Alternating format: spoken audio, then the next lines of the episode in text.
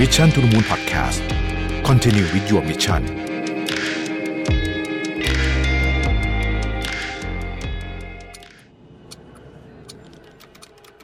ทวงคืนเวลาชีวิตให้ตัวเองอีกครั้งกับคอร์สออนไลน์ AI for Everyday Productivity ปลุกความ productive เพิ่มเวลาชีวิตด้วย AI ที่จะพาทุกคนไปเรียนรู้การจัดการชีวิตให้ productive ด้วยเทคโนโลยีแห่งอนาคต กับผมรวิทยานุสาหะ สมัครได้แล้ววันนี้ที่ Line OA at Mission to the Moon สวัสดีครับ ยินดีต้อนรับเข้าสู่ Mission to the Moon ตอนพิเศษนะฮะแน่นอนครับว่าทุกท่านก็คงพอรู้ว่าผมมาอัดตอนนี้ เพราะอะไรนะจริง ๆ แล้วเนี่ยตั้งใจว่าจะไลฟ์ในสนทนาหาธรรมกับพี่ปิ๊กกับคุณโทมัส แต่ว่าเวลาไม่ได้กันสักคนนะฮะก็เลยอัดมาคนเดียวละกันนะครับ ต้องขอบันทึกเวลาไว้นิดหนึ่งเพราะว่าเวลาสำคัญมากนะฮะเหตุการณ์ที่จะเกิดขึ้นหลังจากนี้ผม อัดอัดเสร็จแล้วนะผมไม่รู้ว่าจะเกิดอะไรขึ้นบ้างนะ เพราะฉะนั้นต้องบันทึกเวลาไว้นิดนึงนะครับ เวลาที่เมืองไทยนะฮะคือวันที่ 12 กรกฎาคมประมาณบ่าย2โมงครึ่งนะครับแต่ว่าที่นี่มืดแล้วนะฮะออย่างนี้ฮะวันนี้กรกตมีมติออกมานะครับ เรื่องของหุ้นในทีวีของคุณพิธานะฮะซึ่งก็เป็นข่าวใหญ่ เรียกว่าแทบจะเป็นข่าวเดียวแหละที่ถูกพูดถึงในตอนนี้นะฮะเพราะว่าพรุ่งนี้จะเป็นวันโหวตนายกแล้วนะครับซึ่งก็แน่นอนว่า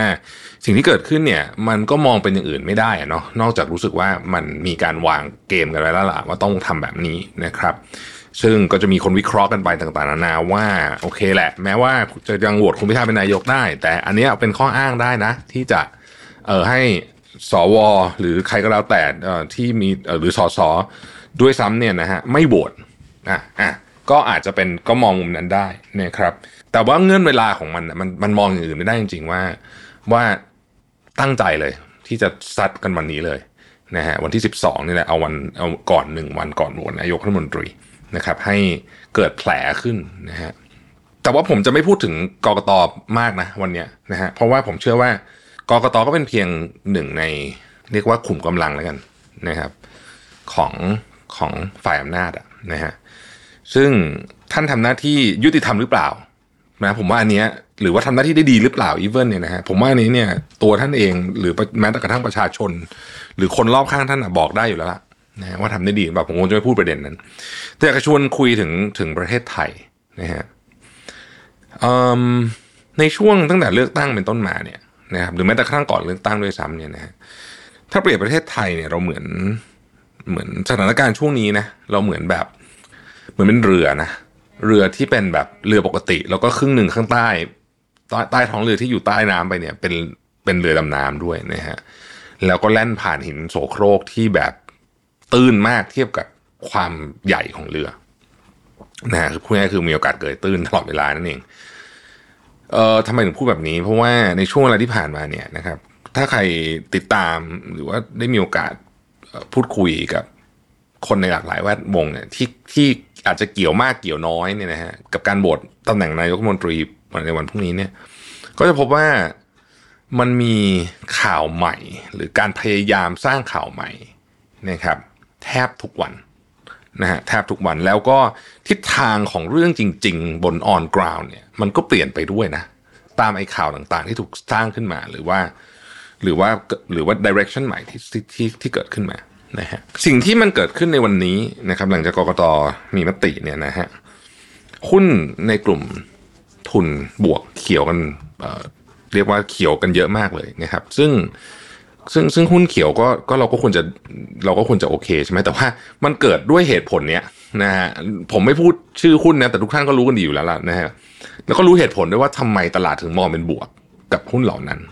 นะฮะพอขึ้นมาก็ มีนัยยะสำคัญ อาจจะไม่ได้เยอะแบบโอ้โหถึงขนาดซีลิ่งอะไรแบบนี้นะ แต่ว่า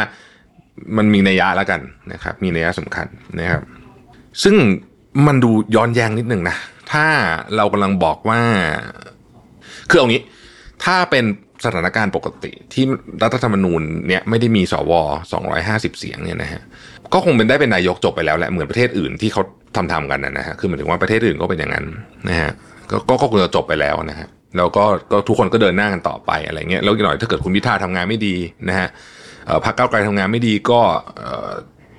อภิปรายไม่ไว้วางใจนะฮะถ้าประชาชนรู้สึกว่ามันไม่ไหวจริงๆแล้วเนี่ยเดี๋ยวเดี๋ยวเดี๋ยวมันก็จะเกิดกระบวนการในในระบอบประชาธิปไตยที่มันทำงานด้วยตัวมันเองอยู่แล้ว ที่เหมือนกับประเทศอื่น ๆ ทั้งที่เขาเจริญกว่าเรา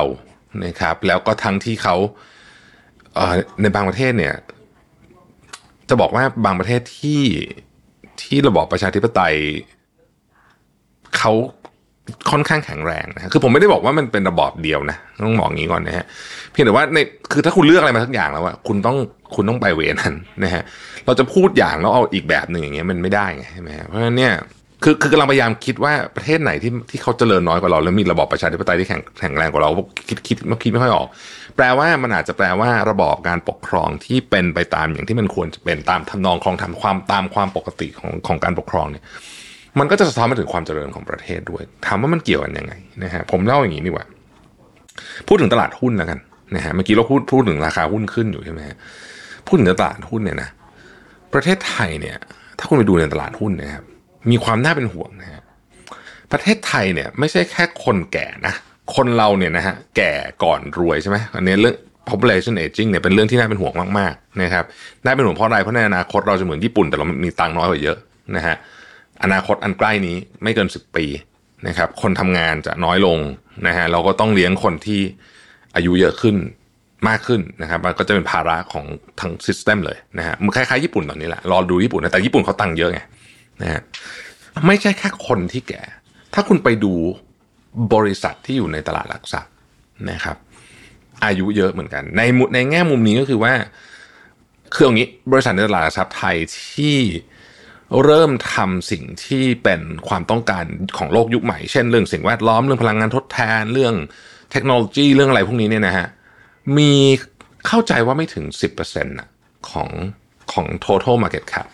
ของประเทศไทยมันแล้วแล้วแต่ว่าถ้าเกิดคุณเทียบกับประเทศอื่นอย่างเช่นมาเลเซีย เอาใกล้ๆนะไม่ต้องไปไหนไกลนะเอามาเลเซียอ,อินโดนีเซียนะครับ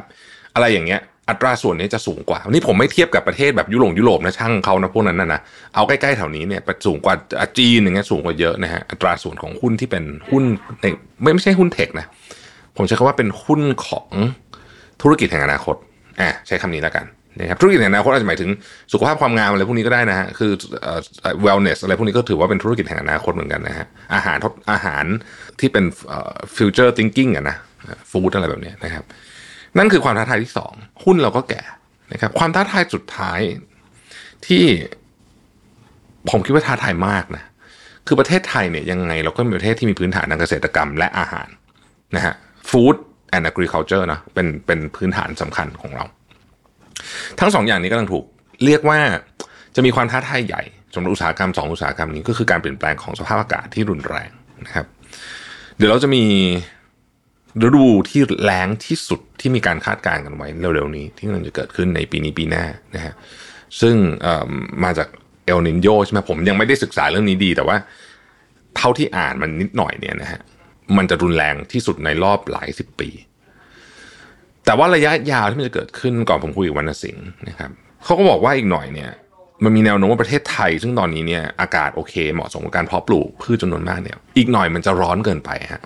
ที่เราจะเพาะปลูกพืชและเลี้ยงสัตว์จำนวนมากไม่ได้ เพราะมันไม่มันมันตาย ไอพื้นที่การเพาะปลูกเนี่ย มันจะถูกขยับขึ้นไปทางเหนือขึ้นไปกว่านี้นะครับ ซึ่งมันก็จะหลุดขอบประเทศไทยมันอยู่ที่ประเทศอื่น เราเริ่มเห็นปรากฏการณ์นี้แล้วนะฮะ แต่ว่ายังไม่ชัดมาก แต่อีกห้าปีต่อจากนี้เนี่ยก็มีการคาดการณ์กันว่ามันจะชัดเจนมาก เพราะฉะนั้นเนี่ยเราก็จะมีปัญหาใน sector นั้นอีก ครับดังนั้นประเทศไทยเนี่ยถ้ากล่าวโดยรวมนะ ต้องการการ reform อย่างยิ่ง ไม่ใช่แค่เรื่องการเมืองนะฮะทุกเรื่องเลยตอนเนี้ยนะครับถ้าเราไม่ reform ตอนนี้เหมือนที่เหมือนยกตัวอย่างเช่น ประเทศไหนเขา reform กันเยอะๆสิงคโปร์ เนี่ยเขาก็มีปัญหาของเขาที่เขาจะต้องจัดการ เช่นเขาจะมีคนจำนวนหลายล้านคนที่ skill จะไม่ match กับอนาคตเขาก็วิธีการ reform เรื่องนี้ของเขาก็คือว่าเขาก็จัดเรื่องของการในพัฒนาทักษะมนุษย์เนี่ยอย่างมโหฬารเลยนะฮะเขามีปัญหาเรื่องประกันสังคมใช่ไหมเขาก็จัดการเรื่องนี้นะครับ คือคือมันต้องถูก reform ที่เป็นระบบเป็นเรื่องเป็นราวนะฮะเราต้องใช้วิธีคิดแบบมองแบบแบบเดินไปข้างหน้าแบบ คือมันต้องมองอนาคตไกลมากๆนะฮะตอนนี้นะฮะผมไม่ได้บอกว่ามันจะต้องเป็นคนหนุ่มทำงานนะ ผมไม่ได้พูดอย่างนั้นนะฮะโดยพื้นฐานแล้วเนี่ยนะฮะใช้คำว่าประชาชนดีกว่า เพราะว่ามันมันจะท้อนไปที่ผลการเลือกตั้งนะครับ ผมคิดว่าประชาชนจำนวนมากก็เขาก็ก็เห็นเรื่องนี้คล้าย ๆ กันว่าเฮ้ยเมืองไทยนี่เราต้องการการเปลี่ยนแปลงแบบเยอะนะ เพราะว่าเพราะว่ามันมีปัญหารออยู่อีกเพียบเลยอะข้างหน้านะฮะ ผมคิดว่าสิ่งที่เกิดขึ้นเราตอนนี้ที่กำลังทำกันอยู่เนี่ยนะฮะเริ่มจากกกตเนี่ยเราก็ไม่รู้จะมีที่ไหนอีกหรือเปล่าเนี่ยนะครับ เป็นเกมที่อันตรายมาก เข้าสู่ territory ที่แหลมคมอย่างยิ่ง หลายคนถ้าศึกษาประวัติศาสตร์ ก็จะรู้ว่าท่าเนี้ยเดี๋ยวมันจะไปจบยังไงนะครับ แต่ครั้งนี้ไม่เหมือนเดิมนะฮะครั้งนี้ไม่เหมือนเดิม ครั้งนี้ไม่เหมือนเดิมด้วยหลายองค์ประกอบนะครับ ครั้งนี้ไม่เหมือนเดิมด้วยหลายองค์ประกอบบางบางองค์ประกอบพูดได้บางองค์ประกอบพูดไม่ได้ แต่ผมเชื่อว่าทุกคนรู้ ว่าอะไรบ้างที่ไม่เหมือนเดิมนะฮะ เอาอันที่พูดได้ละกันนะครับแน่นอนโซเชียลมีเดียเป็นเป็น catalyst ที่รุนแรงมากขึ้นกว่าเดิมเยอะนะครับจำนวนผู้เข้าถึงอินเทอร์เน็ตด้วยอ่าไม่ใช่แค่โซเชียลมีเดียนะฮะคือ 4 ปีที่แล้วเนี่ยหรือว่า 8 ปีที่แล้วเนี่ยจำนวนผู้เข้าถึงอินเทอร์เน็ตตอนนี้เนี่ยเพิ่มขึ้นมาประมาณ 20%ของประเทศไทย 20 กว่ากว่านิดนิดเปอร์เซ็นต์ด้วยมั้งจำนวนผู้เข้าถึงอินเทอร์เน็ตใช่ถ้าผมจำไม่ผิดนะฮะไอ้ไอ้ตัวเลขนี้มีความหมายมากนะมันมีความหมายมาก แปลว่า คือใน ตอนนี้เนี่ยต้องบอกเลยว่าเวลาเขาจะคิดอะไรในเรื่องของของการทำในประเทศอื่นนะฮะเวลาเขาจะคิดเรื่องของไฟแนนซ์เรื่องของการเมืองเรื่องของต่างๆนานาเนี่ยเขาจ้องไปที่ของที่ส่งพลังที่สุดก็คือโทรศัพท์มือถือ ก็คือทางเกตเวย์ทางเข้าของอินเทอร์เน็ตของคนในยุคนี้นะครับ ซึ่งมันแตกต่างจาก8ปีที่แล้วเนี่ยเยอะมากนะฮะอันนี้เป็นอันหนึ่งที่ชัดเจนนะครับ อันที่สองคือ population age group อันนี้ก็แตกต่างเยอะนะฮะตอนเนี้ยนะครับ แต่ว่าอาจจะไม่ได้มีนัยยะมากผมคิดว่า ผมคิดว่าความเชื่อสำคัญกว่าอายุนะผมว่านะฮะมันไม่คงไม่ได้เป็นนั่นหรอก แต่ว่าความรู้สึกของการรู้สึก ผมใช้คำว่าไม่ยุติธรรมอะมันสะสมมานานแล้วนะฮะมันไม่ได้เกิดขึ้นแค่วันนี้วันเดียวนะครับ คือถามว่าครั้งนี้เนี่ย ใครรู้สึกว่าเป็น fair play บ้างเนี่ย ก็อยากจะได้ comment จริงว่าทำไมถึงคิดว่ามันเป็น fair play เออนี่ผมผมถามตรงๆเลยนะคือ เพราะมันดูแล้วมันก็รู้ว่าเป็นมันมันไม่ใช่อะนะครับโอเค คุณอาจจะไม่ชอบพรรคก้าวไกลก็ก็โอเค แต่ว่าถ้าใครรู้สึกว่ามันแฟร์เนี่ย ผมว่าแปลก และอันเนี้ยมันสะท้อนไปถึงหลายอย่างของประเทศไทยเลยนะฮะคือการที่เรามีระบบที่ ทำอย่างนี้ได้อะใช้คำนี้แล้วกันนะฮะแบบนี้คุณไปทำที่ประเทศอื่น ที่ระบบดีๆนิวซีแลนด์ออสเตรเลีย หรืออะไรแบบนี้คุณทำอย่างนี้ไม่ได้นะ แม้แต่กระทั่งฝรั่งเศสที่การเมืองโคตรยุ่งสุดๆเลยเนี่ยเขายังไม่มีอะไรที่แบบบ้าบอแบบนี้พูดจริงๆนะอันนี้บอกขอบอกพูดตรงๆนะฮะประเด็นคือมันไม่ได้เกิดขึ้นมาจากเรื่องการเมืองอย่างเดียว มันสะท้อนไปถึงทุกเรื่องที่กัดกินประเทศไทยอยู่ คุณจำสะพานถล่ม เมื่อไม่กี่วันก่อนได้ไหมเดี๋ยวเรื่องนี้ต้องคุยกันยาวเลยนะฮะไปดูไอ้บริษัทที่ได้งานมาเนี่ยนะฮะเป็นผู้รับเรียกผู้รับเหมาเกรดพิเศษ แต่ไปดูบริษัทนี้คือเป็นบริษัทแบบเล็กจิ๋วซึ่งใช้คำว่าบริษัทห้องแถวได้เลยนะครับเราก็ไม่ไม่ไม่ไม่ควรจะมารับงานไซซิ่งขนาดนี้ แล้วพอไปเปรียบเทียบค่าก่อสร้างต่อกิโลเมตรนะฮะเปรียบเทียบกับประเทศอื่นผมมีเห็นเห็นคนทำเปรียบเทียบไว้กับสหรัฐอเมริกา ซึ่งเขาเปิดเผยเลยว่า ถนนประเภทนี้นะครับสมมติว่า เป็นสะพานลักษณะนี้สี่เลนไปกับหกเลนไปกับเนี่ยค่าก่อสร้างต่อฟุตควรจะเป็นเท่าไหร่อะไรอย่างเงี้ยหรือต่อไมล์เป็นเท่าไหร่อะไรแบบเนี้ยนะฮะแล้วพอคำนวณกลับมาคือมันแพง แพงไม่พอเฮ้ยผู้รับเหมานี่คือ คนเนี่ยมันเฮ้ยมันได้จริง แล้วเคสแบบนี้มันไม่ได้มีเคสแรกนะครับมันมีเยอะมาก จริง ๆคำถามคือ แล้วมาได้ไงนะฮะทั้งหมดทั้งมวลนี้มันมาได้ก็เพราะว่าระบบมันเอื้อให้คอร์รัปชันไง ถ้าระบบไม่เอื้อให้คอร์รัปชันคุณคิดว่ามันจะเกิดไอ้สะพานถล่มนี้ได้เหรอนะคือถามว่าอุบัติเหตุเกิดขึ้นได้ไม่ได้ มันมีอุบัติเหตุเกิดขึ้นได้แต่เนี้ยมันมันมันยิ่งกว่านั้นเยอะนะฮะใครที่ทำงานในแวดวงก็จะรู้ดีอะเรารู้สึกว่ามันปกติใช่ไหมแต่ผมคิดว่าเราควรจะต้องเลิกรู้สึกว่ามันปกติได้แล้ว นี่คือประเด็นที่ผมพูดและ มันก็สะท้อนขึ้นมาถึงถึงทุกระดับจริง ๆอะนะฮะถ้าใครที่มีโอกาสไป เจอผมแบบออฟไลน์เนี่ยก็จะนั่งคุยกันได้เยอะกว่านี้ แต่ว่านี่มันเป็น Public Record ผมก็พูดได้ประมาณเนี้ยแต่ส่วนตัวรู้สึกรู้สึกเศร้านะผมพูดจริง ผมผมรู้สึกว่าคือมันมันเป็นฟีลลิ่งแบบนี้ฮะต่อให้เราใช้สภากำลังทั้งหมดที่เรามีนะครับ ในการที่จะแก้ปัญหาของประเทศที่กำลังเรากำลังจะเจออยู่เนี่ยนะฮะก็ไม่รู้ว่าจะแก้ได้หรือเปล่า แต่ว่าตอนนี้เรา คำที่อยากพูดพูดไม่ได้ เอาเป็นว่ามันเศร้าแล้วกันนะฮะเอาว่ามันเศร้าแล้วกัน ก็เป็นตอนที่แบบบ่นๆไม่ได้มีอะไร แต่ว่าผมอยากให้ทุกคนเห็นว่าจริงๆว่าจริงๆทุกอย่างมันเชื่อมโยงกัน ถ้าระบบมันดี คนที่เข้ามาก็จะคอร์รัปชันน้อยด้วย อันนี้เราสามารถพิสูจน์ได้แล้วจากหลายประเทศนะครับ เช่นนิวซีแลนด์เนี่ยเป็นตัวอย่างที่ดีมากๆ คือคือระบบเขาดีมากต่อให้คุณอยากคอร์รัปชันเนี่ยนะคุณก็ไม่กล้า เพราะว่าถามว่ามีไหมผมเชื่อว่ามี แต่มันน้อย มันน้อยกว่านี้เยอะ เพราะว่าระบบมันดี ไม่ใช่ว่าคนดีนะฮะ คนไม่ได้ดี คือ ผมไม่เชื่อว่าคนคนที่ที่มาเป็นนักการเมืองของนิวซีแลนด์จะเป็นโดยพื้นฐานแล้วถ้าวัดความดีงามได้จะเป็นคนดีกว่านักการเมืองไทยเอาถ้าผมพูดจริงๆนะ ผมซีเรียสแต่ระบบมันไม่ดีไง มันก็เลยเอื้อให้คนทำไม่ดี ที่เมืองไทยนะฮะมากกว่า และถ้าเอาสุดๆไปเลยคือยิ่งกว่าเรา ระบบแย่กว่าเราไปอีก ซึ่งถามว่ามีไม่มีนะครับ วันก่อนผมเพิ่งคุยกับนิวกลมอะ เนี่ยไปกินข้าวกันมา นิ้วกลมเพิ่งไปแอฟริกามานะฮะผมจำประเทศไม่ได้ แต่ว่ามันเป็นประเทศที่ฟิลประมาณอารมณ์แบบประมาณแบบเผด็จการทหารนะคุณนึกออกไหมที่แบบผู้นำอยู่มาแบบ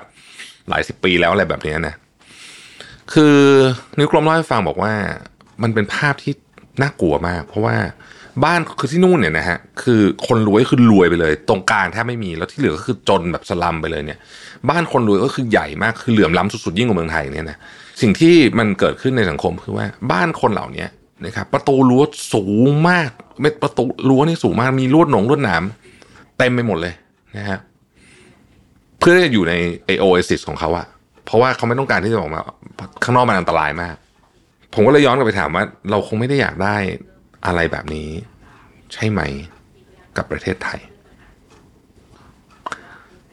ขอบคุณที่ติดตาม Mission to the Moon นะครับ สวัสดีครับ Mission to the Moon Podcast Continue with your mission